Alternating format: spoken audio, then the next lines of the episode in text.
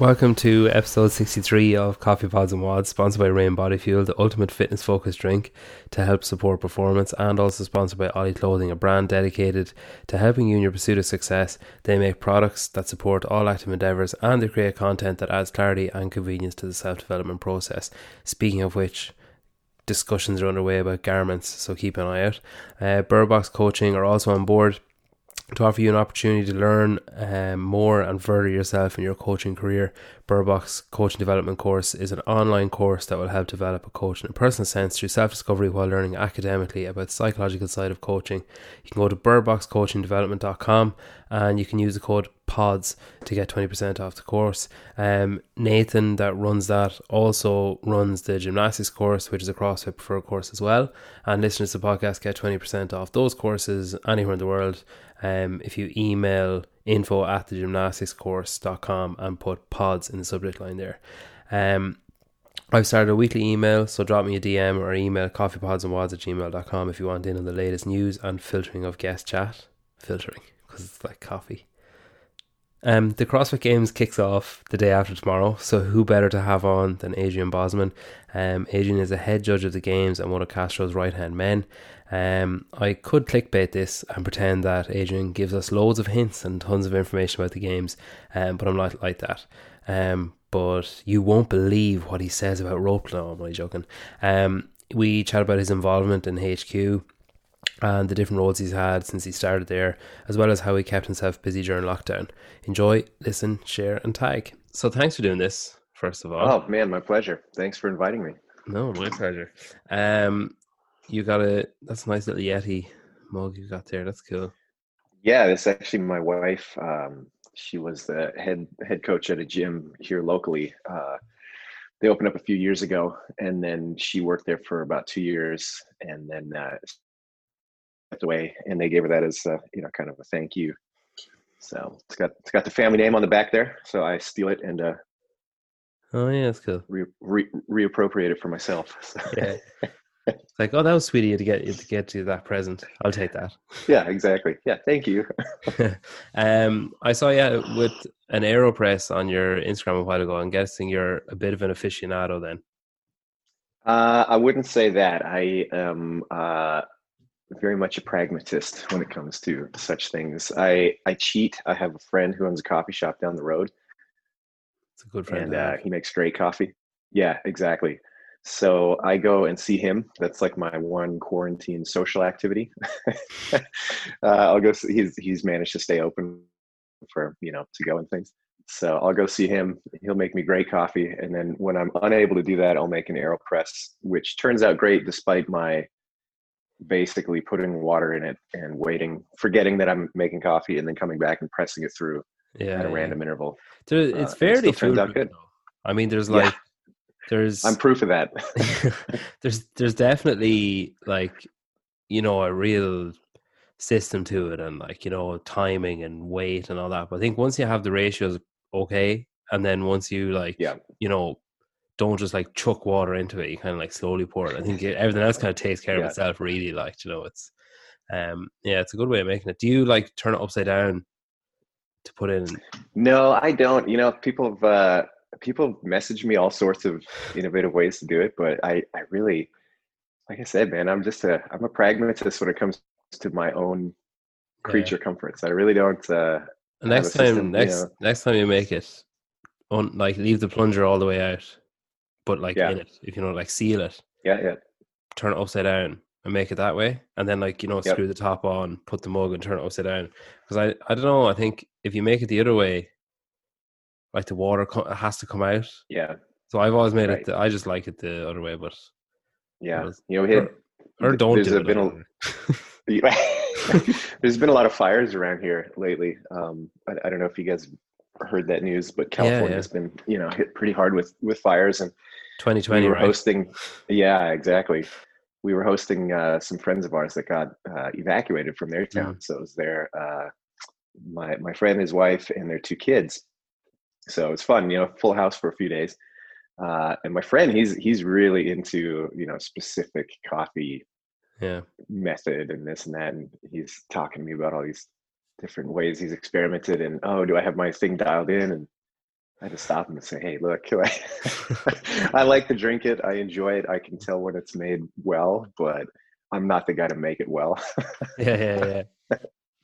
Um, I do love hearing about like guests' coffee memories of like a place or maybe some company or yeah, big life event or something with coffee in the mix somehow. Is there anything that springs to mind? Oh yeah, immediately. I uh, I didn't drink coffee until I was in my late twenties, maybe almost thirty. Uh, trying to get the dates right. Uh, yeah, it's like twenty eight maybe. Hmm. And uh, I had the opportunity to work in Australia for a few years. Well, it was it was going to be uh, for a year, and then it ended up being cut short. I, I, ended up coming back and forth way too often to make it practical. So, mm. just anyway, but we were there for about six months, and the gym that I was working at um, at the time they had a barista with a full you know cafe setup in the front of their gym, and they had a bit of a deal going on where uh, the gym owner didn't charge them rent to open up the coffee shop okay. there but the deal was that the, the staff got free coffee whenever they wanted it. That was rent. So I'd say you ended up paying more. So I'd show up to probably, yeah. yeah. So I'd show up to teach a 5 a.m. class and which was ludicrous that, that they had 5 a.m. classes. And what was more ridiculous is that they'd have like 40 people show up for them. It, it just blew my mind. Australians are weird.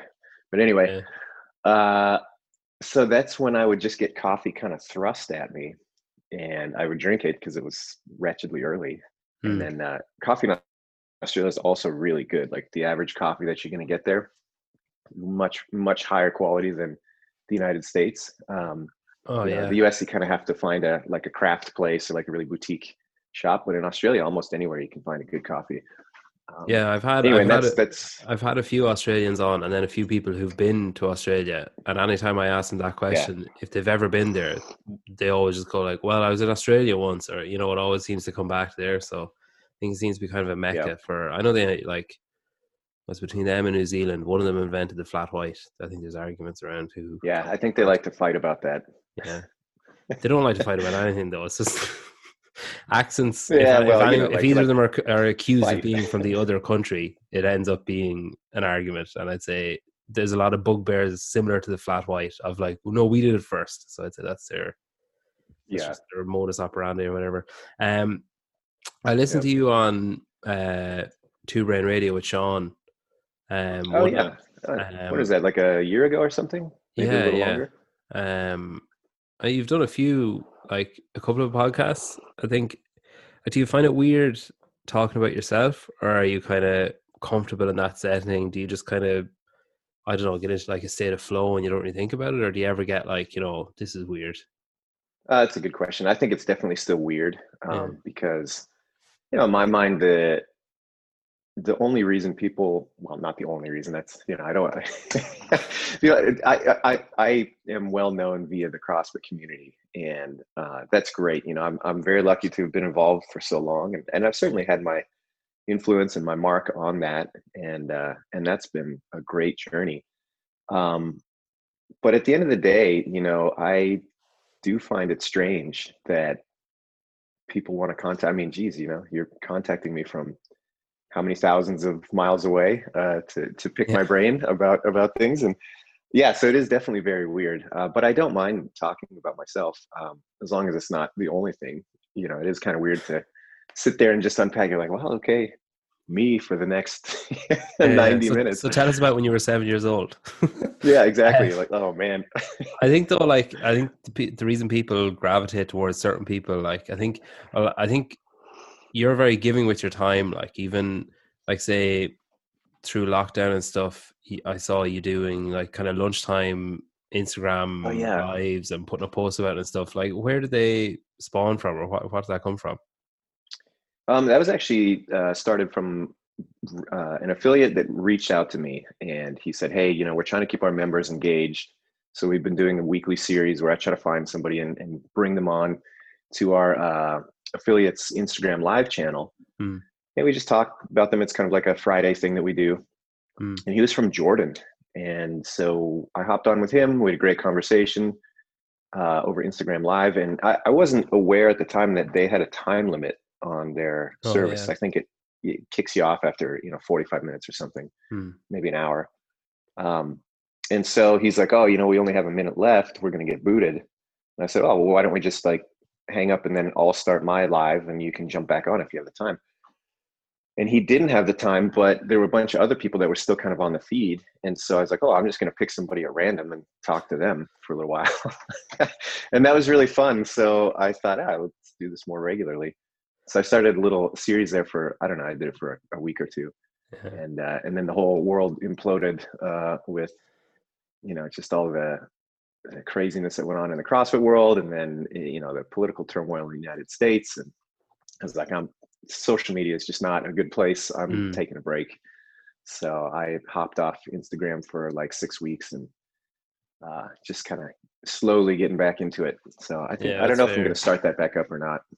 Yeah, I think like I always wonder, like I like I see some like Sonny Webster does it sometimes where he just randomly allows someone, you know, like I assume if there's thousands of people watching it live, there's probably thousands like maybe twenty people ballsy enough to click the request invite thing.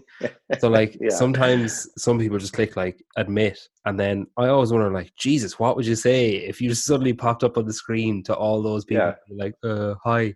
So I think like getting back to the podcasting thing, I think the reason that people are drawn to people like you is because obviously you've been involved in CrossFit and that's like your foot in the door for people's lives, I suppose. But then when you're giving with your time and when you're like, you know, just kind of affable and like, you know, generally likable, like you're not a dick, like, you know, or else if you are, you hide it really well. But like, I think yeah, it kind of draws people towards you to be like, oh, I want to know more, like, you know. Um, I think your your story with CrossFit seems to be like a right time, right place kind of thing for becoming Very involved. much so. Um, tell us a bit about that. Well, I moved to San Francisco in 2003, and uh, I was training acrobatics at the time. Um, And I always had an interest in, you know, weightlifting and gymnastics, things like that. I didn't have a really good way to kind of blend them together, but but you know, I did them. Um, and at the time, I was working at a grocery store, just you know, stock boy job that I could use to pay the bills and then train during the day. Hmm. And a friend of mine uh, at the school for acrobatics used to say, "Hey, you know, you're really good at teaching. You should be a personal trainer." And in my mind, I didn't even know that that was a thing that people did for money. It was not like part of my plan at all. But uh, you know, I, it caught in my brain, and I said, "Okay, sure." So I went down and got my credentials for personal training and started doing that at a, a normal commercial gym. And then I stumbled across the CrossFit website in uh, it's like late 2004 or five. Um, and I was close enough to Santa Cruz. I was an hour away from the original gym. So occasionally I'd just go down there and, and take a class. You know, at that time it was so small. It's like, well, why would I not just go and do that thing? Yeah. Um, so I did, and then uh, took my level one uh, in 2006. Um, and then I started working really quickly thereafter at San Francisco CrossFit. Uh, worked there for five years with Kelly, and then um, in the kind of middle period there, like 2007, the uh, seminar team for the for CrossFit was expanding, and and uh, they found me through San Francisco CrossFit and the fact that I, you know, kind of knew them from just being in and around the community. Um, so I, I interned for that and I didn't blow it, I guess. they kept handing me more responsibility and, and over time that was kind of the process. You know, I was there and willing to step up and they give me a little bit and I run with it and then they give me a little bit more and it, it grew into a full-time thing. So yeah, I think- think I think you nailed it. It it very much was a right place, right time. I think like Well, and right attitude and all that. yeah, know, exactly. but- Yeah, like uh, yeah, true. Um, like coming up on a, a couple of decades, nearly, I suppose, or a decade and a half anyway, involved in the sport. Like, what what are the changes that you've seen that you're like most proud of with the sport and the, I suppose, the training methodology itself? Yeah. Um, I, I'm really proud of the fact that we now have an international training crew that can go anywhere in the world and does go anywhere in the world and delivers uh, an introductory seminar that is consistent and you know it really does set the framework for somebody's ability to move forward as either a coach or just an enthusiast or whatever Mm. so i'm really proud of that like that's a that was a tough effort to uh to get that to a point that it's consistent enough to, to be able to do that. Um, so proud of that. I'm proud of how huge the sport has gotten. Um, you know, like I was, I have a hard time giving myself accolades for things, but you know, when I look at it objectively, I'm like, well, I have been there almost since the beginning. You know, I've been involved mm. in every CrossFit Games uh, since 2008. Uh, been involved in all the regionals, all the open competitions that we've done. You know, so from from the officiating and the, the, the logistics of running the sport, like I really have helped to craft that end of it. And uh, mm. yeah, to be able to see that rise to such prominence, um, it's crazy, you know. Yeah, it is. Really, I've, I've always, yeah, like I've always been interested in kind of more fringe sports or like folkier sports, and and to see something kind of take take, I don't know, take uh, hold, and then emerge in in more of the public mainstream sphere. It's it's pretty wild to be a part of that. So yeah, yeah, it, I am proud of that. Is there anything then that's happened that like you're not happy with? Is there anything because obviously you've seen an awful lot of things happen. Like, is there anything um you know that side of it? Like, obviously there's all the controversy over the last yeah whatever. Sure. Like, we'll say aside from that, is there anything going on in the sport? Like, I know a couple of people I've had on have said like you know maybe it's like the sports side is maybe too commercial and some people have said yeah. that like well it's good to have that because it gives people something to aspire to that they want to sure. you know like no one picks up a, a NFL football unless they've watched the Super Bowl at some point you know that kind of right. way like so is there anything that maybe you're not as happy with um yeah I guess to me like again I'm my interests are always and they always have been kind of fringe like mm. you know mm. I grew up in kind of like a weird punk rock local community, and uh, that was always kind of my my my thing growing up. And uh, yeah, I've always been interested in things that are not necessarily as mainstream. Um, mm. That's not to say that there's a problem with the mainstream, but anytime you take something that has been on the fringe and now you import it, you are going to drag some of those mainstream trappings with it. And I think we're definitely seeing that in in CrossFit in a lot of ways. Um, and so in my opinion, one of the things that drew me to CrossFit in the first place was that it really was a stripping away of a lot of the bloat of the fit, fitness industry. Hmm. You know, like the the whole fitness industry is it's based on snake oil. You know, for the most part, it's oh, you need these magic pills, and you hmm. need this super secret methodology, and you know, it's a it's it's a racket. And CrossFit came in and said, no, this is the line in the sand you're going to hit the most bang for your buck movements you're going to do them intensely you you don't need these ridiculous supplements you don't need this peripheral you know you need a little bit of time and the willingness to do it and that's about it. You really don't even need that much specialized equipment. Hmm. and now with the mainstream um, adoption of that i think you see that attitude start to creep back in. And so sometimes i'll see newer people that come into crossfit or they come to a seminar or whatever and it's almost like they've convinced themselves that if they don't have a you know 5000 square foot facility with all the nicest equipment that they can't pursue it hmm. in a way that's meaningful or where they're going to make progress it's like that's that's crazy you know like this whole method was built on pragmatism yeah. uh, and and same thing with uh, some of the you know commercial offshoots and and i'll say you know i'm a i'm a full-blown capitalist i want everybody to be able to you know make their make their money and, and do their thing. I have no problem with somebody uh, having a, a great offshoot business. But at the point that you're trying to convince me that I need this to recover or I need that to make any progress, and this is super critical, that's where I'm going to push back and say, no, I don't think that really has a place within the method. It's great if you want to do that, but let's not kid ourselves and think that your snake oil pill that has marketing uh, directed towards the CrossFit community is any different than the bodybuilding one that came about in the 70s. You know, yeah. it's, yeah. it's no different. So that's the kind of thing that I think people need to just have a little more critical awareness of. Um, yeah. Um, I like that. Yeah. You, you like, you worked, as you mentioned there with the seminar staff, you traveled and coached. And I think like my own coach said that it's an unbelievable day because it's like, it's so rare that you get a group of people with like all in the same meeting point of the Venn diagram, all yeah. there for the same reason, all there to learn, all there because it's something that they love doing. Like they're all there for the same reason and they all want the same reason from it and that it creates this like really just good vibe and good energy over the course of the weekend like what are your memories of like i suppose your journey through that like from your going like interning at your first seminar to now yeah well i mean i remember doing my level one in 2006 and at the time you know it was a lot less polished than it is now it was pretty raw it was uh, back when they still did a three day uh, seminars Friday, Saturday, Sunday. Mm. And it was brutal. I mean, we just got crushed with workouts. We worked out so much, and it was, oh, it was, you know, just a different animal. But I remember coming away from that just so fired up, and exactly for that reason. You're like, wow, this is this kind of weird, oddball thing that I've stumbled into. There's all these other people that are into it.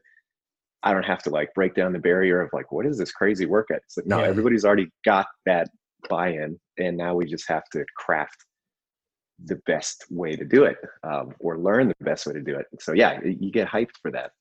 Um, but one of the things that I feel really lucky about, you know, after doing my level one, getting part of the seminar staff, excuse me, uh, you know, I, I, had the opportunity to travel a lot for the next decade. I, I did seminars pretty much uh, every weekend for almost 10 years, a little a little more than 10 years. Um, and I would end up in places that I'd never traveled. I, I would never think to travel to on my own, mm-hmm. you know, um, and to a T, people were so generous and so just willing to extend and show you their community and invite you into their homes. And yeah, I mean, that just really opened my eyes to you don't necessarily have to have much in common with people. Uh, but if you just have that one shared thing, mm. you know, generally speaking, people are going to to be good and they want to do good and they want to uh, you know help each other out and and it almost doesn't matter like what the rest of your life looks like uh, if you have that one common thing and whatever that happens to be in this case it was crossfit. It was like man there's just an immediate buy-in and then you could move forward from there. And it, i don't know it just really blew me away. It continues to to this day. Um, and especially now you know everything's so heated. I, I don't know what it's like uh, over where you guys are in in uh, you know uk but uh, here everything's just so Oh, is, is Ireland not part of the UK? No, man. Is that, is that one of the? Oh, I'm sorry, I'm blowing it. I, I can't keep it all this straight. Is, this have, is New Zealand, Australia. You've you've just New Zealand, Australia it. Brutal. All right, I'm gonna no, can the interview now. I don't, don't worry, don't worry. sorry.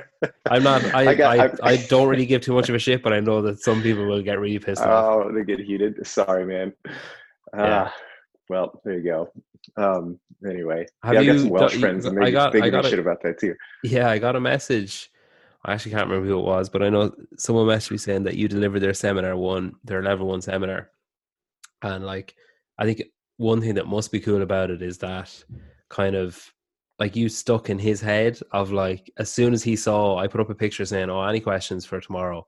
And as soon as he saw the picture, he replied and was like, he gave my level one, amazing guy, really good oh, coach. Oh, cool. Like, do you know, like it oh, must right be cool on. as well yeah. having that kind of, you know, being that pebble that causes the ripple, I guess. Yeah, yeah, it is. It's interesting to think about, and I'll tell you, man. Sometimes it's it's it's scary uh, because you know you go through ups and downs in life, and sometimes you feel like you're, yep, I'm the man. I'm doing exactly what I should be, and then other mm. times you question, am I in the right place? Like, is this still, am I still the guy that's that's right for this? Yeah. Um, and and it is. I don't know. Maybe that's just me. I put pressure on myself. I'm like, I don't. Sometimes I don't feel like that guy anymore. Uh, but yeah, it, it is an amazing thing to to sit back and think of exactly that that ripple effect. Mm. And I think about it also on our seminar team. I, I, had the opportunity to help train a lot of the guys that are really prominent now, and just kind of that progression. Yeah. Um, but getting getting back to my thought before I put my foot in my mouth. uh, I was going to say that you know everything's such a, a frenzy these days, uh, at least in the United States just politically and everybody's at each other's throats and and it's funny because all of that noise is is online. Mm. when you get outside and you actually talk to people it's like oh, people are generally civil. There's actually a lot of good going on. Mm. and crossfit has been such an example of that in my life.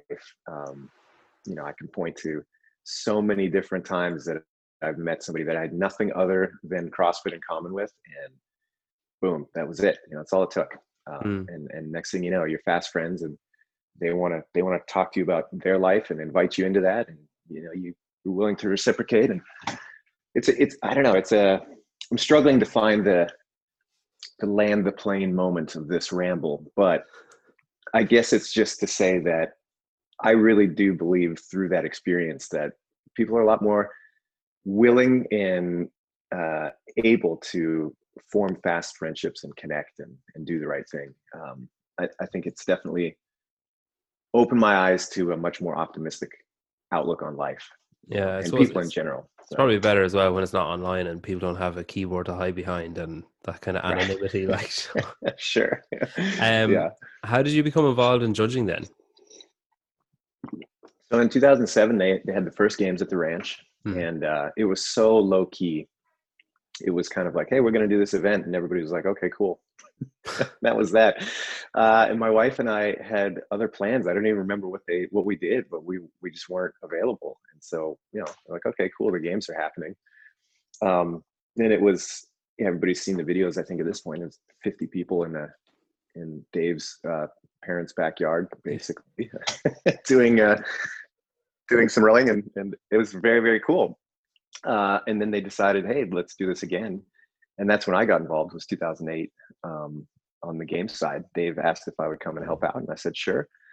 And by the end of that event, he was calling me his head judge, and uh, you know I kind of took over the role of organizing uh, the officiating and just coming up with strategies to to make sure that that's as fair as it could be, and and that was the role that was kind of given to me uh, right out the gate, and I just ran with it. So yeah, really again was right place at the right time. And and at that point, you know, Dave and I had known each other for a few years, and he had enough. Uh, sorry, sorry. Uh, I guess enough trust in me to uh, take take more and more responsibility, and he knew that based on what I'd done in the past and work for him, that that was going to be uh, something I could handle, and here we are. Yeah, like, what are your like? What's so obviously your role is like, you know, head judge, but like, yeah. How, like what's that entail? So like I assume you must be privy, privy, to workouts beforehand so that you can help with standards yeah. and all that kind of stuff. Yep. But like say in the lead up to and the whatever the guts of a week at the games, like what what are what are your yeah. tasks that you have to tick off? Yeah, that's a great question. So, you know, for the rest of the year, like I, I have always straddled a couple different roles within the CrossFit world, and so, you know, my I guess my most forward-facing title is head judge of the CrossFit Games. And I think sometimes people think that it's just that's every day all year. Yeah. I'm doing that work, and and that's not the case, you know. But certainly, when we get more into games type events and closer to those, then that work ramps up, and a lot of it is okay. We need to come up with scheduling and strategies for making sure we have a roster that everybody can be, uh, you know, both active enough that they're sharp, but mm. rested enough that they're making good calls uh, we need to source the best people that we can for those positions, the ones with the most experience. Uh, most of those are our seminar staff, so we have to balance that with the ongoing seminars that are happening. Mm. So it's a lot of logistics work like that. Um, and then testing events with Dave, um, you know, weighing in on what I think is going to be in line with the test that he's got in his mind, but also something that's going to be easy enough to to standardize so that it's fair. You know, we've had mm. some events in the past that they're a little outside the box and I mean, the ring handstand push-ups from was it 2015 or something mm.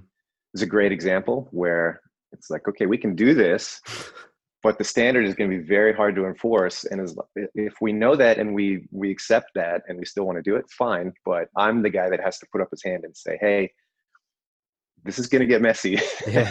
and that's okay if we know that. I was thinking with accept with Dave as well. Like we had Greg from Concept on before, and he said that you Greg know, Hammond. Oh, yeah, he's a great guy, man. Yeah, he's cool. Yeah, the best. Um, but he was like, Dave would turn around and say, "Oh, we're going to do a marathon, um, or a half marathon, but I want the first, like, you know, first bit of distance to count as well as the second score." Yeah. And Greg was just like, "Okay, cool," and like went back to concept and was like, "So Dave wants this," and they were like, "Oh, how are we going to do it?" Like, so I I feel like that's might be a common thread with Dave where he says, "All right, we're going to do this," and you're like, "Oh my god!" Like that's not even how how am I going to explain to my team that I need them to say yeah. that that's a rep or that's not a rep?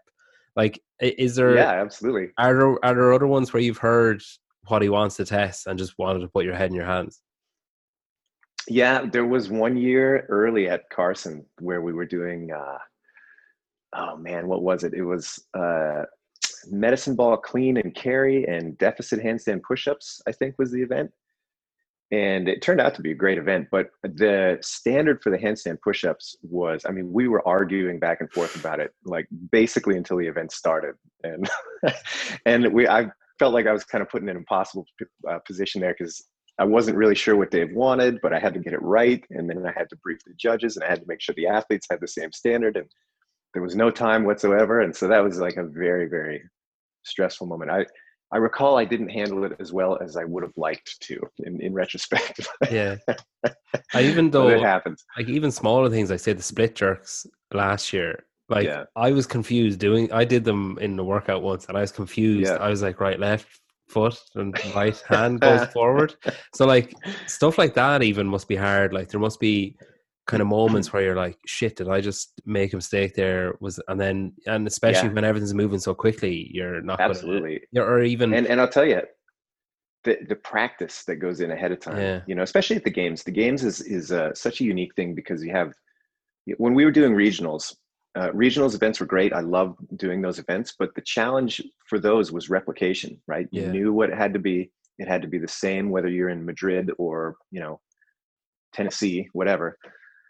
Same timetable, same event, same standard, same all of it. And when people can watch it again and scrutinize and this and that, you're mm. going to notice the small deviations. And at the end of the day, ultimately, it doesn't matter as long as it's standard at that venue, it's fine.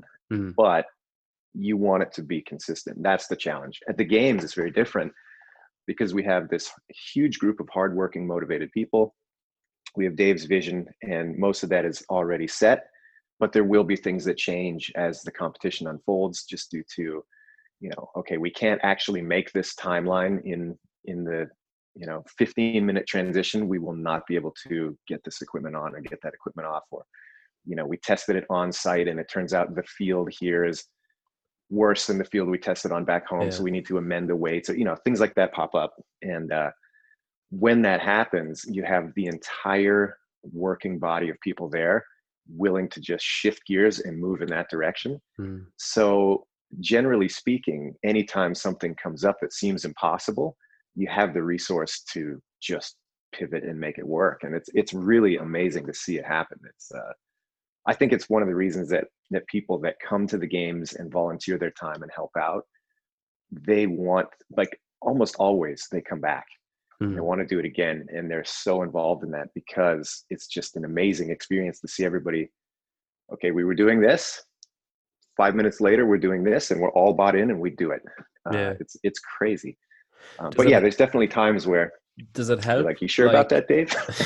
does it help though having Dave as in like say with the sled workout from last year like yeah he was just the figurehead of hate there for that where sure if anyone yeah, was pissed takes, off like he just takes he everything takes that role yeah, yeah.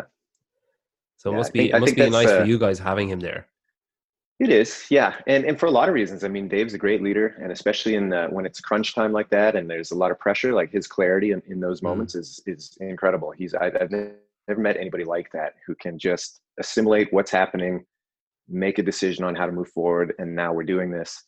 And he doesn't have to second guess. He doesn't. He doesn't fall into this endless deliberation. Um, but at the same time, and you know, I've known Dave a long time. We've been friends since, geez, 2007, and uh, he's he's definitely a strong personality, no question about that. But he's also very willing to change his mind if you have a reason to change his mind. Like he's mm-hmm. not I think his online persona sometimes paints him as like this. This is where I am, and it's unyielding and unmoving. Yeah, I imagine and that's, that's not deliberate as well. Sure. Yeah. yeah it's like a, a, caricature of himself. To you know, it's yeah, like a there's an element degree, of protectionism yeah. there. I'd say like that. Sure. It's, you know, um, say at the games, then we'll just you know some fantasy land where I'm a games athlete, and I turn up, um, and we're like is it you that tells me then okay this is what we're looking for here like obviously david announced the workout and say you know next workout is x y and z um, yep. and then he might answer a couple of questions if there's you know anything major i suppose and then he heads off we head off and then I assume what you come in or someone comes in and says, "Here's a standard for this." If there's a confusing one, I guess there's certain ones that are like, no, that's you know, exactly right. You have to squat below parallel or whatever. But say for yeah. ring handstand push-ups, it's like, right, we need to do this, this, and this. Yeah, yeah, that's exactly right. And so the process, especially on site at the games, is you know we'll have the Dave will announce the workout. Uh, the athletes will still be there. Dave will take off or do whatever he's doing next. If he can stick around, he will. And then I'll set up with uh, my team and that'll include the demo team with a full layout of the event as close as we can get it in that de- that uh, briefing area. Um, and we'll go through every movement. We'll answer questions about every movement. We'll set the expectation. The judges are in the same room uh, with that briefing. And the goal there, you know, I think that's uh, kind of this weird perception sometimes when you get into the heat of the competition that it's like us versus them. And I think sometimes the athletes have that uh, perception that it's like, oh, they're out to get us, or you know, mm. I don't know, some sort of weird ill intention. And nothing could be further from the truth. I mean, in my opinion, if, if we don't have to step in at all, I'm like, thank goodness. You know, yeah. it's way better when you have a smooth run and everybody's happy. Like it's better. It's better for the spectators. It's better for the athletes. It's better for the staff. I mean, we all want the same thing, which is the athletes to highlight their best performance. Um, and so, in an effort to make that happen, we try to take the time to let people just get their uh, concerns out of uh, uh, as much as possible to answer any questions and uh, you know smooth that over. Now is, does that satisfy everybody? No. You know are there still uh, conflicts sometimes and confusions? Absolutely.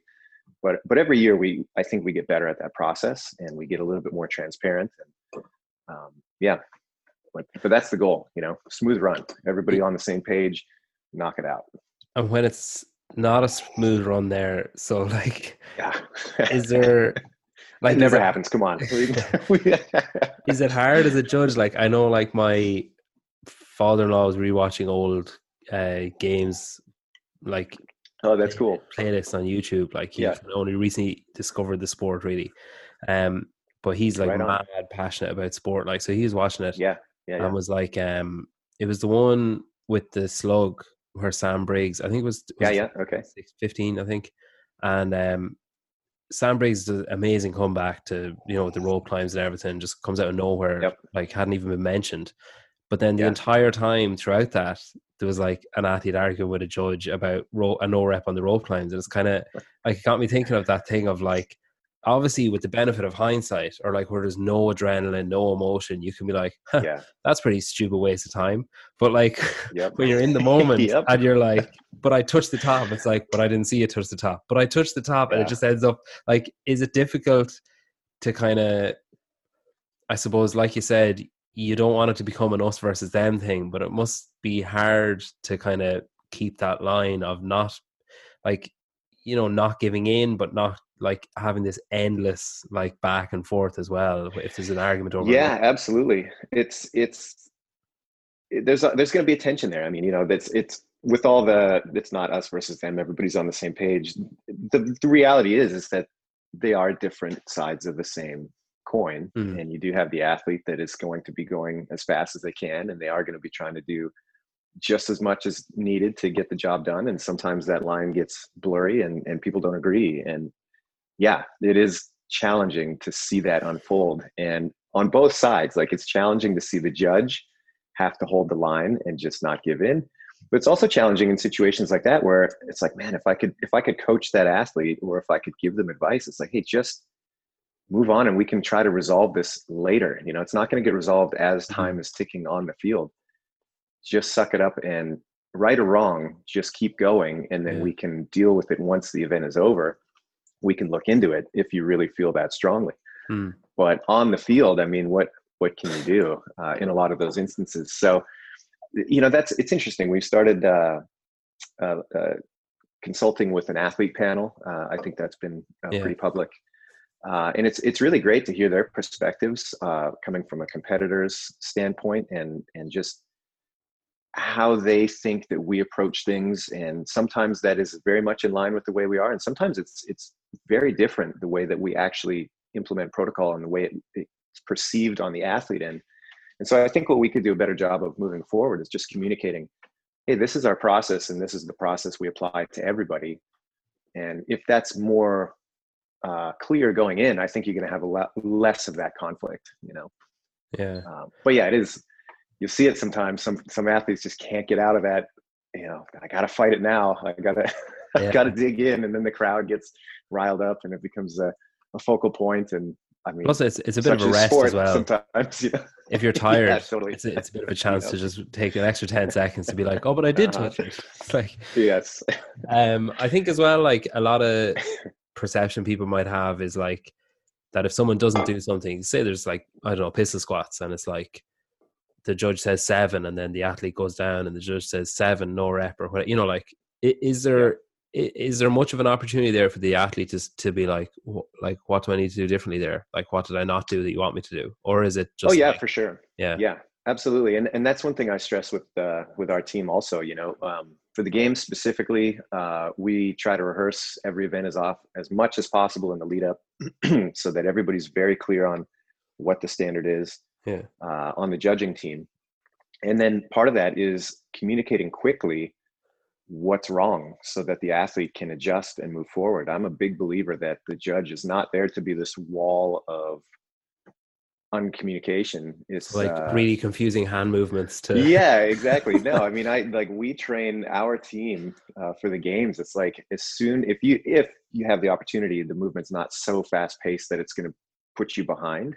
You know, like a double under, you're not really to. Uh, well, it's going to be obvious. Number one, yeah. but number two, there's just the pace of it you're not going to have time to communicate so don't that's going to make it worse but okay.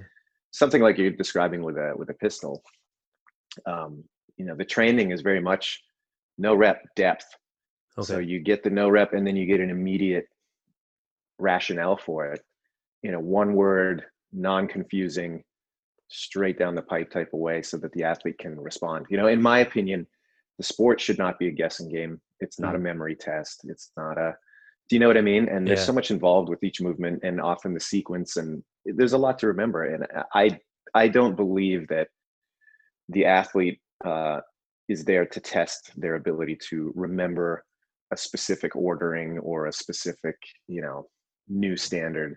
Yeah.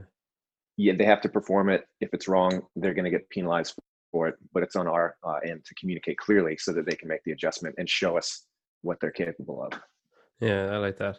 Um, the hardest workout you've been part of judging that, i'm guessing the ring handstand ah. push-ups is up there yeah that's a tough one yeah i think that's probably uh that one's probably takes the cake probably the hardest oh, man, one that was... done as well in fairness yeah yeah. Yeah oh i didn't do that one. Yeah i'm thinking of the demo team coming me. out for for yeah. that demonstration must have been thrilled. You're right. Yeah. Um, yeah that one um, is definitely a challenge.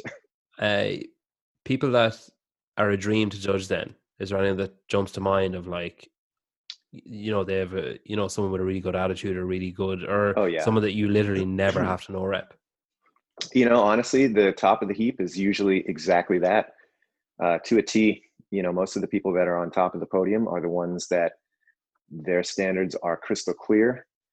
They don't try to skirt the line between eh, is it there? Is it not there? Are you forcing the judge's hand? No there i mean you look at, at the two most prominent male competitors rich froning matt fraser. I think that's undeniable.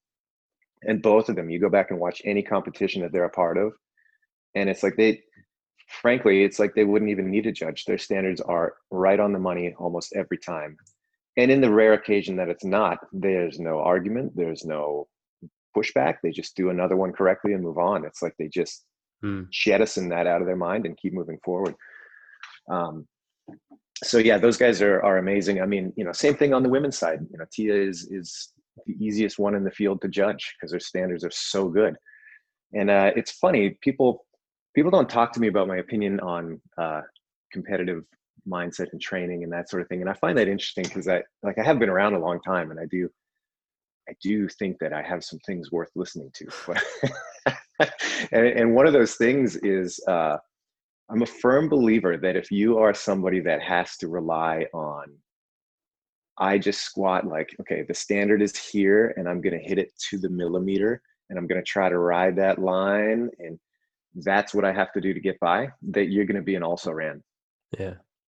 If that's, if that's part of your game plan is to just, you know, try to do the minimum work required to me, it speaks to a severe lack of confidence in your abilities that you can actually win on fitness and you're trying to maximize something else that is a peripheral that maybe if the stars align and everybody else has a bad day and you have a good one, you can do it. Yeah. And I'm like, that's that that is not the mind of a champion, in my opinion. So I, I yeah. think that it, for people training, they should try to root that out. Uh, and especially in training, I think that they should try to make them make their standards more strict so that when they come to an event that is officiated, it's like, oh, this is easy. And I often see the opposite. I see people at their home gyms get away with much more than they should be, and then they come to a, a competition that is, you know, strict, and they get surprised by that and frustrated by that, and then they fall apart. Um, so, yeah. Anyway, see, but to, yeah, you see a lot of that even on like yeah on social media and stuff. You'll see someone doing something, and you'll be like, you know, okay, well, judging by their strength and their fitness level, they should be like, I don't yeah. know, top five in the country in the open next year. And then you check and it's like, oh, no, like, you know, they're. yeah. Um, yeah. I and I, you know, like, I have a lot of. Sorry, go, go ahead. Well, I was going to say that, uh, you know, it's funny, like training. So I get a lot of direct messages where people just tag me on videos and like, what do you think of this? And I'm like, I, it looks like a guy in his gym I think it looks like he's working out in his gym. Are we trying to analyze this as if it's a standard in competition? Are we just trying to say, hey, this is somebody's first muscle up? Is this, you know what I mm. mean? Like the context matters. And I, mm. I really don't like this attitude of like all training needs to be held to the same competitive standard as, as the game. It's ridiculous. You know, it's, it's not, it's training. Yeah. But if you're a professional athlete, yeah, that's different. You have to include that as part of your uh, your game plan. You know. Yeah, I think a lot of that though, like those messages that you're getting and stuff, I'd say a lot of that is the same. It echoes of the same, like you know, oh, they must be on steroids. Then it's like you know uh, yeah, thing yeah, of like totally. I'm not happy yeah. for someone else to have success, so I'll try and find a flaw. Like I'll try and find someone who agrees with me that it's not right, and who better than the head judge to tell me? So I can be like, well, look, he said it. Look. um, yeah, I think I think you're right on the money. obviously, like you're, we've kind of mentioned there about training in your own gym and things like that. Like the Open obviously springs up a few little kind of few little weeds every year of you know sure. discontentment yeah. where people are like, yeah. oh, but I mean, you know that their best friend is judging them or their girlfriend is judging yeah. them or whatever. There was no one else there when they were doing the workout, etc. Yeah. Like, is that something that you think is becoming worse or is it becoming better no. managed? And I suppose I, a follow up then is, do you think that there's like any danger of anything like that cropping up in a couple of weeks' time? Great question. Uh, the, and there's a lot there. I think that the open, um, what people forget about the open, like your individual experience is such a small part of that. I mean, it is quite literally the, the largest participatory sporting event on earth. You know, we have, we've had almost half a million people involved in, in the open at its peak. And uh, you think about that, you're like, that is a humongous net. And, and within that, you're definitely going to have mm. the bulk of the people that they have their competition and it's all just kind of run the way it's supposed to and there's no drama and it's just fun and, and all of that. And then you're going to have people that feel like they got the short end of the uh, the review system. And then you're going to have people that you know others look at and they're like oh this guy clearly got away with murder or whatever. Uh, and i think a lot of that is just the size of it is is going to create more opportunities for there to be those outliers just because there's so much of everything. Mm. um, but that being said our, our systems have gotten a lot better over the years and uh, I think again, where the breakdown is sometimes is just with communication and the expectation of time to resolution. Mm. Again, the size of the event is is, I mean, it's daunting every year, right? You look down the, the barrel of that many people competing. You're like, okay, here we go. Yeah. and so when you receive a complaint uh, or you receive, uh, you know, a video that isn't to standard or whatever, that review system takes time. It takes time to review that. It takes time to reach consensus on what needs to happen. It takes time to communicate that back. And so I think what happens a lot of time is somebody submits something or there's a, you know, an issue that happens. They don't hear much about it in the time frame that they're expecting, which is mm. usually like right now. and then they kind of forget about it but they don't realize like that is still open and under review and still processing and then a resolution happens but they're like oh i don't care about that anymore. I'm already three people past that or whatever. Mm-hmm. they've, they've, they've, got something else that they've now uh, latched onto. And so yeah, I think overall our systems have gotten a lot better and a lot more uh, uh, like just able to take somebody performing in their own gym and the, the, the way that that's recorded and the way that we can look at it um, and reach a resolution that's more fair. Um, yeah, that process is always improving. It's just uh, it just takes time, and people mm. don't like that. yeah. I think that's the real disconnect. And what about in a couple of weeks' time? Then is there any yeah fear of that kind of in February? Know, no, like in you know the online game. Oh, oh, oh, oh, yeah, yeah, yeah. For the first virtual stage, mm. yeah. Well, so that's a little different, and um, for a number of reasons. I mean, frankly, we've never done an event like this, so it'll be mm. interesting to see it unfold. You know, I've, I have a lot of faith in our team.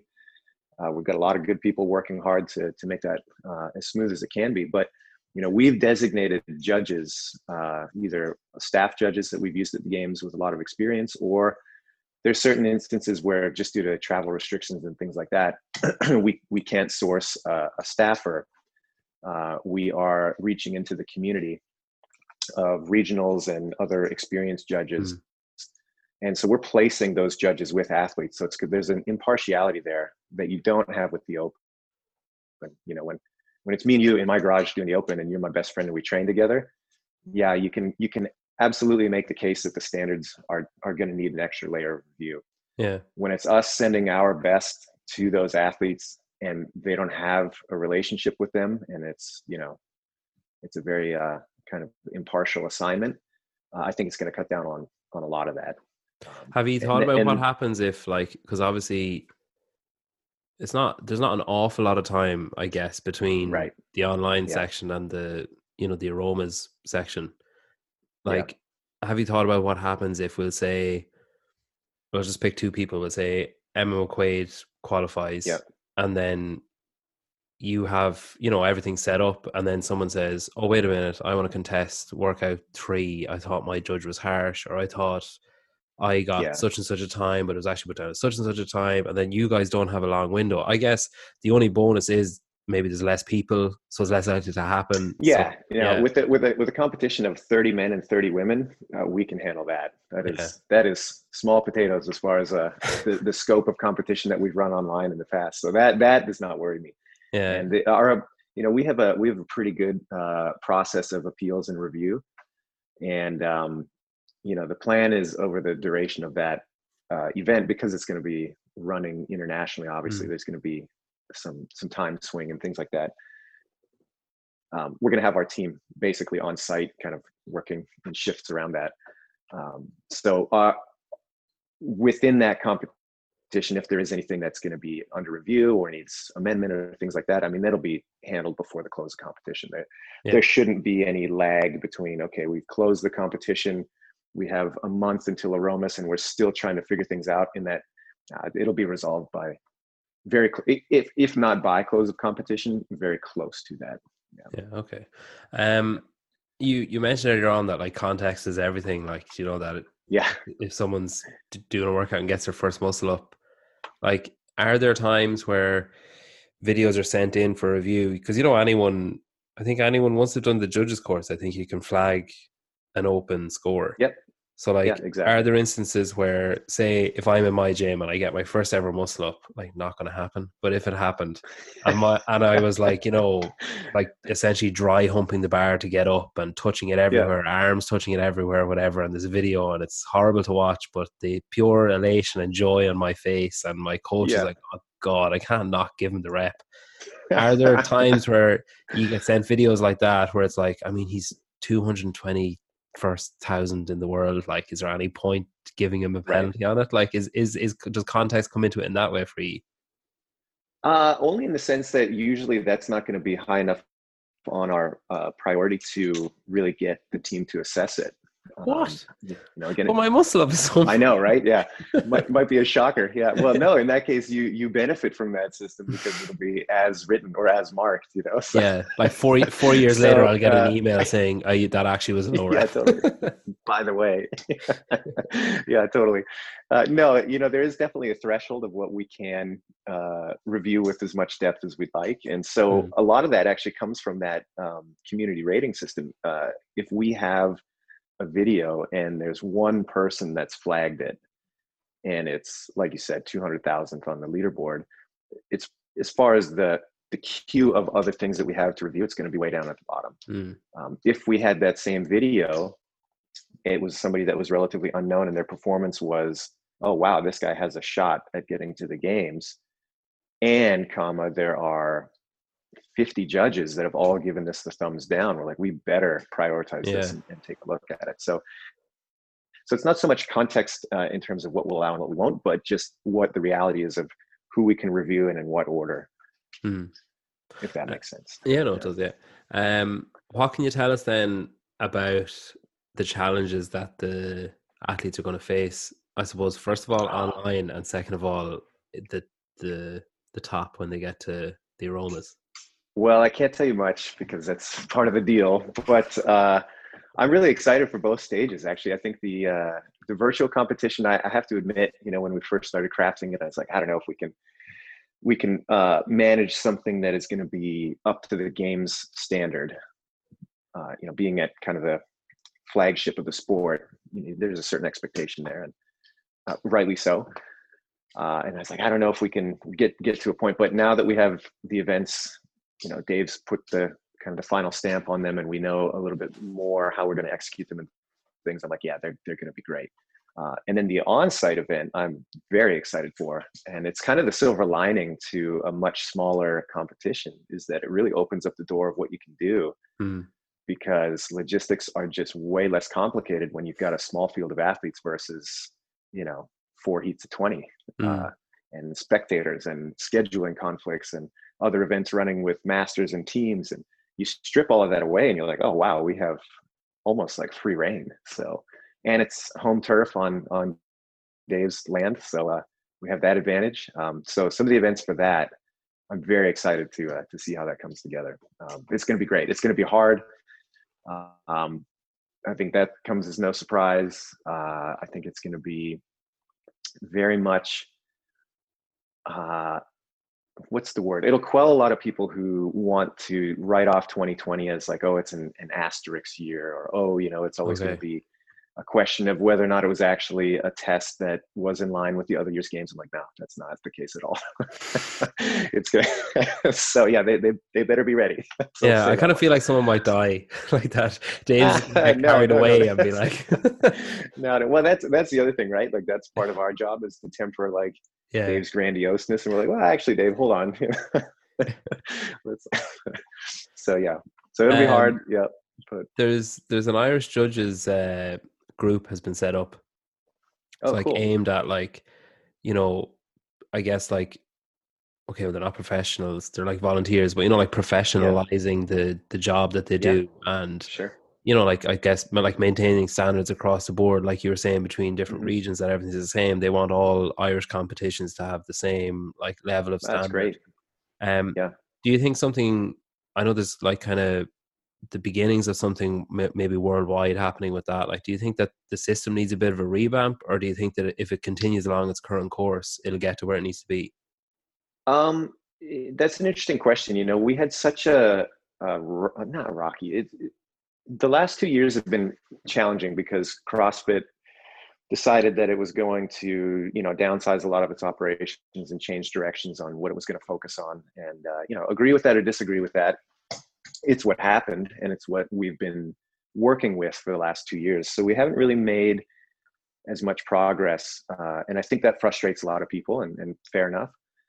Uh, and I think that's why you're seeing a lot of independent groups start to rise and, and try to fill that gap, which is great. I mean, I think that's nothing wrong with that whatsoever.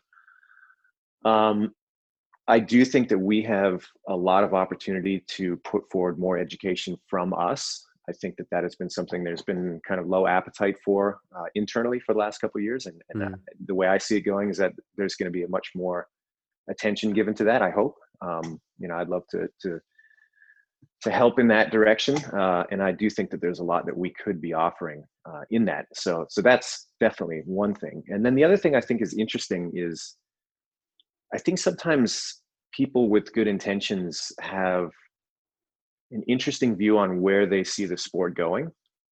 And uh, if I think big picture about it, it's it's almost like a bit of a philosophical impasse um, because, in my opinion, and I'll, I'll talk about the end state that I see some people kind of pushing for. They're like they want a standardization to the level that you could get CrossFit in a major venue like the Olympics, uh, something like that. You know, that there's talk of, of that from from certain areas, and I'm like, that's great. That's a lofty aspiration. That's awesome that you have that kind of uh, vision. But in my opinion, um, that's not the right venue for the sport. Uh, the the the part of the sport is the dynamic, changing nature of it. And yes, that exists within a framework of you know a squat is always going to be a squat, but there is always going to be something that's different, and that is not always going to be given to the athletes with time for them to prepare. Mm-hmm. That's intentional. That's part of the game. Adaptability is a huge, huge component. And in my opinion, if you get too structured and too uh, rigid, and I certainly don't think we're falling into that uh, that that that direction. But if that's the goal, I think you can also stifle a lot of what's great about the sport. And so you just have to be careful there with that tension, uh, in my opinion. Yeah. But anyway, to, to, to kind of encapsulate that, yes, I think we could do uh, be a lot more robust with what we offer in terms of judging education. I, I hope that we we move in that direction with you know new leadership and things like that. Um, at the same time, I think it's great that those with experience are getting together and talking about this and developing their own, you know, kind of ways of professionalizing things. That's that's great. All of that is great. Um, but again, I just I, I do think that people need to stop and think about all right, what does CrossFit competition look like? Is it so standardized to the point that I can go and like I expect the same event? Well, in some ways, yes but that has to offer enough flexibility that the events can still be dynamic. Does that make sense? Yeah, no, it does. Yeah. Do you think then that like, say, an online, um, I guess, basically kind of like a lecture, I guess, or like the video mm. with the test at the end, like right. you know, at the end of each movement standard, is enough then for someone to get a judging certification for like the open or whatever? I, you know, I view it as just like we have our kind of education with the level one and things like that. It's like, you know, the, the criticism we hear about the level one all the time is like, oh, you can take this and be a trainer. It's like, well, yeah, you can in the same way that I could go to any gym anywhere in the world and I don't really need much to train people. Hmm. That's not the point. It's not, it was never intended to be an expert level course. This is, you know, we say it all the time throughout the level one and in the materials and all of that. It's like, this is your introduction Hmm. It's on you to continue that educational process. This is the foundation. This is, you know, this is this is grade school. This is not university, you know? and intentionally. But before you go to university, you have to understand the, the, the concepts in, in, grade school. Mm. Uh, I feel very much about the same about the uh, the basic judges course that we have right now. It's like this is not intended to be something that marks somebody uh, apart as like, oh, I'm I'm super experienced, super super competent judge it's like no no this is basic basic stuff can you identify the basic requirements for the movement in like the most low ball low stress situation possible? Hmm. very very square one. Uh, so is it enough for me to take somebody that's like yep i've done the judges course. Okay great. You're on rich froning in the games? No that does not give me that confidence you know? But does it give me uh, an opportunity to say okay this person has at least invested enough time that during their local open they've gone through and, and taken a look at the material we can we can track that they've actually done this. Yeah that's that's a great first step. Mm.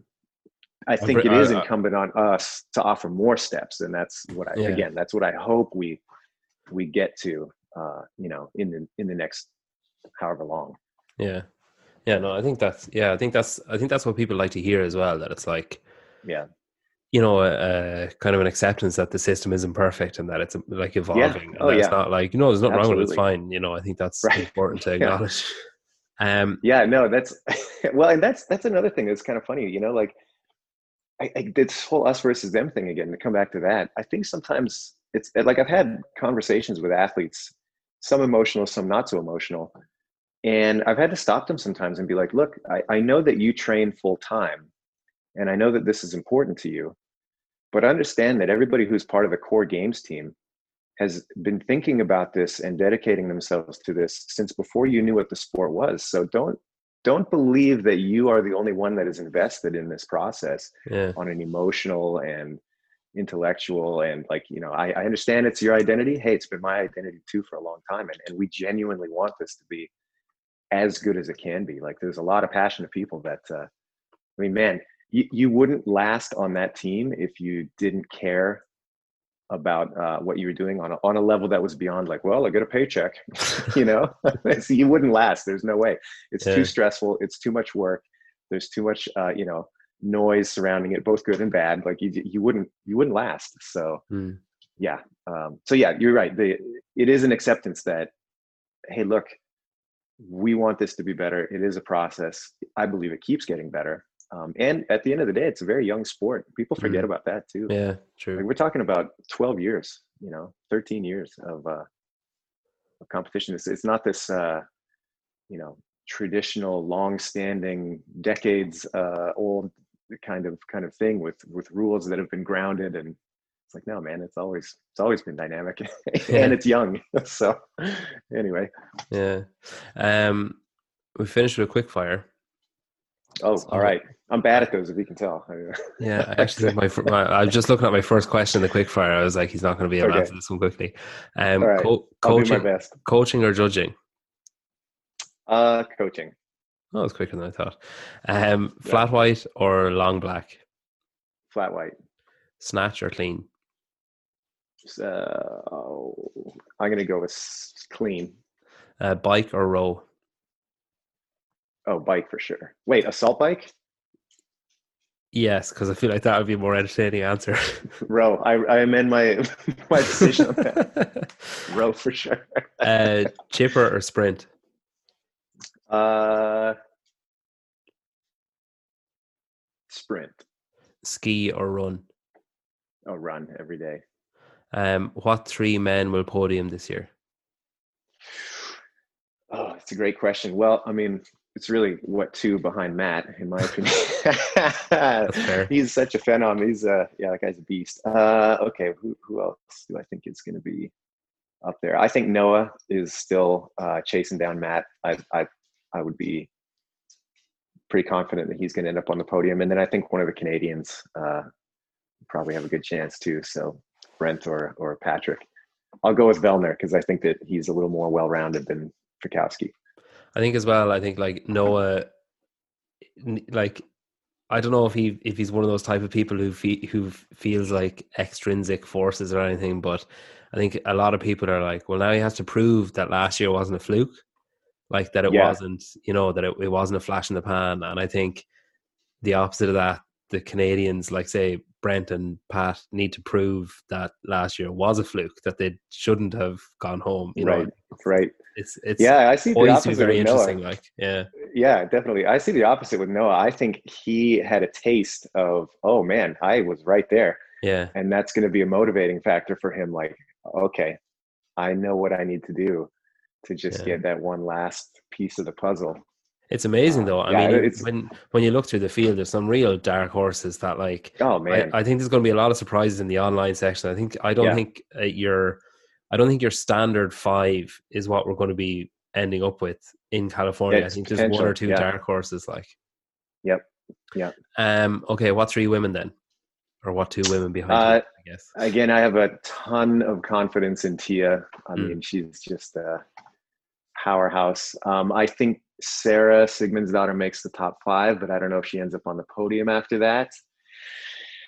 Oh, let me think. Who else do I like in the field? Um, I think Kristin Holte is criminally underrated a lot of the Mm. time and uh, an amazing athlete. I think she's going to end up on the on the podium. Cool. And my third, let me think. It's an Irish podcast. Remember. Definitely McQuaid. I got to make up for my previous gaff, right? Does that level it out? I'm back in. I'm back in. Back in the good books. yeah. Um. Uh, No, I think similarly. I think there's because I think like it'll be interesting to see. Like, I'm really curious to see what the workouts because I was talking to Andrea Solberg last week, and I Mhm. was like, you know, we were kind of going down through the workouts. And this is before like Morning Chalk Up got a hold of a few bits, and Armen got a hold of a Yeah. few bits. But I was like, you know, I mean, you know, are you are you kind of annoyed at the test that you're going to have because you know, like there's certain things that you won't be able to do because obviously you won't be able to run. And then she was like, "Oh no, we've been told like we need to have a track or access to a track or whatever." And I was like, "Oh shit!" Like that really changes everything because I had spoken to Emma McQuaid like the week before, and she was like, "I'm really pissed off because I've been running, I've been doing ruck runs, I've been climbing mountains, yeah. running," and she was like, "It just feels like it's a bit of a waste now." But so yeah, I think yeah. that's cool that they'll have an opportunity to do. I think like some people are kind of worried, like, "Oh, it's just going to be another open, it's just going to be wall balls and rower, and you know whatever." No. So I think it's cool. No, it's going to be legit. yeah, I think as well. Like I'm sure when Dave when they realized this is what was going to be happening, I'm sure Dave was like, "Well, it's definitely not going to be just another open." oh yeah, well, and you know, part of the the fun of working with Dave is that again, he doesn't start with constraints in mind. He thinks mm-hmm. about what is the ideal, and he'll pitch that to the team, and then it's, it's our job, to try to. well, not other people's job, but it's like he's like, this is this is the end state that I want. This yeah. is what I think is going to be best, and then we as a team go back and try to poke some holes in it. Yeah, and we'll come back and say, okay, this is awesome but this is impossible mm. or you know maybe not impossible but this is what we would have to do to be able to make this work is that is that something that we can commit to? Yeah and so if he, the answer is no okay well then we'll go back to the drawing board and figure out something that's like if this was the, the perfect execution of it then maybe we can get here. Yeah and so uh, he he but, but he doesn't he doesn't start the other it's it's your job the other people's job to kind of quell his ambition a bit and say like yeah come on now that's not really feasible. Just, just to temper it yeah yeah just to temper it but that's good though it's it's yeah. you don't want somebody uh, leading the charge who's thinking with the damper on you don't yeah. want that you know you want the person with the vision and then okay well let's figure out how we can craft that vision into a, something that actually works hmm. but if you're starting from this position of constraint i mean it's it's always just going to be subpar. So it's it's great in my opinion. You, you want that person that's going to challenge, mm. uh, you know, what's possible, um, and that's why you get things like, oh, it's just another open. No, it's not going to be just another open. So, yeah. Are you nervous about it, or are you excited about it, or both? Both. Yeah. Both. Uh, you know, I'd be I'd be lying if I said that I wasn't nervous. We've never done a competition of this nature before. Do you feel um, a bit know, of pressure after the success of the Rogue Invitational? Do you think as well? Uh, yeah, absolutely. I mean, we you know we want to be uh, the standard of the sport, and uh, you know the Rogue team is phenomenal. We've all worked with them uh, for years and years, very closely. They're great. They're friends. They're uh, you know they they have an amazing organization. So, um, hats off to them for for pulling that competition off. It's very cool. Um, but yeah, there's definitely they've set the bar very high, and and we hope to uh, you know at least uh, be on par with what they were able to achieve in that online setting and and carry forward the the standard that the games is known for you know that's uh yeah, yeah that's the goal so hopefully so yeah there, there, there's like, some pressure hopefully it's a once off that this is the only time this is the yeah. only year that we'll ever need to worry about anything yeah. like this because i'm sick of it now yeah you and everybody else i i'm, I'm with you man it's been uh it's been challenging that's for sure um Listen, thanks a million for coming on. Uh, that was yeah. great. Really enjoyed it. Um, best of luck with everything. Um, hopefully, the next time we have you on, we'll be talking about what a roaring success the 2020 games was. That sounds great, man. I'd love to do it again. Uh, yeah, reach out to me. I'll be, I'll be uh, definitely in the cave of uh, games responsibilities until this whole thing wraps up. But um, yeah, let me know after that. Best of luck, man. Enjoy it.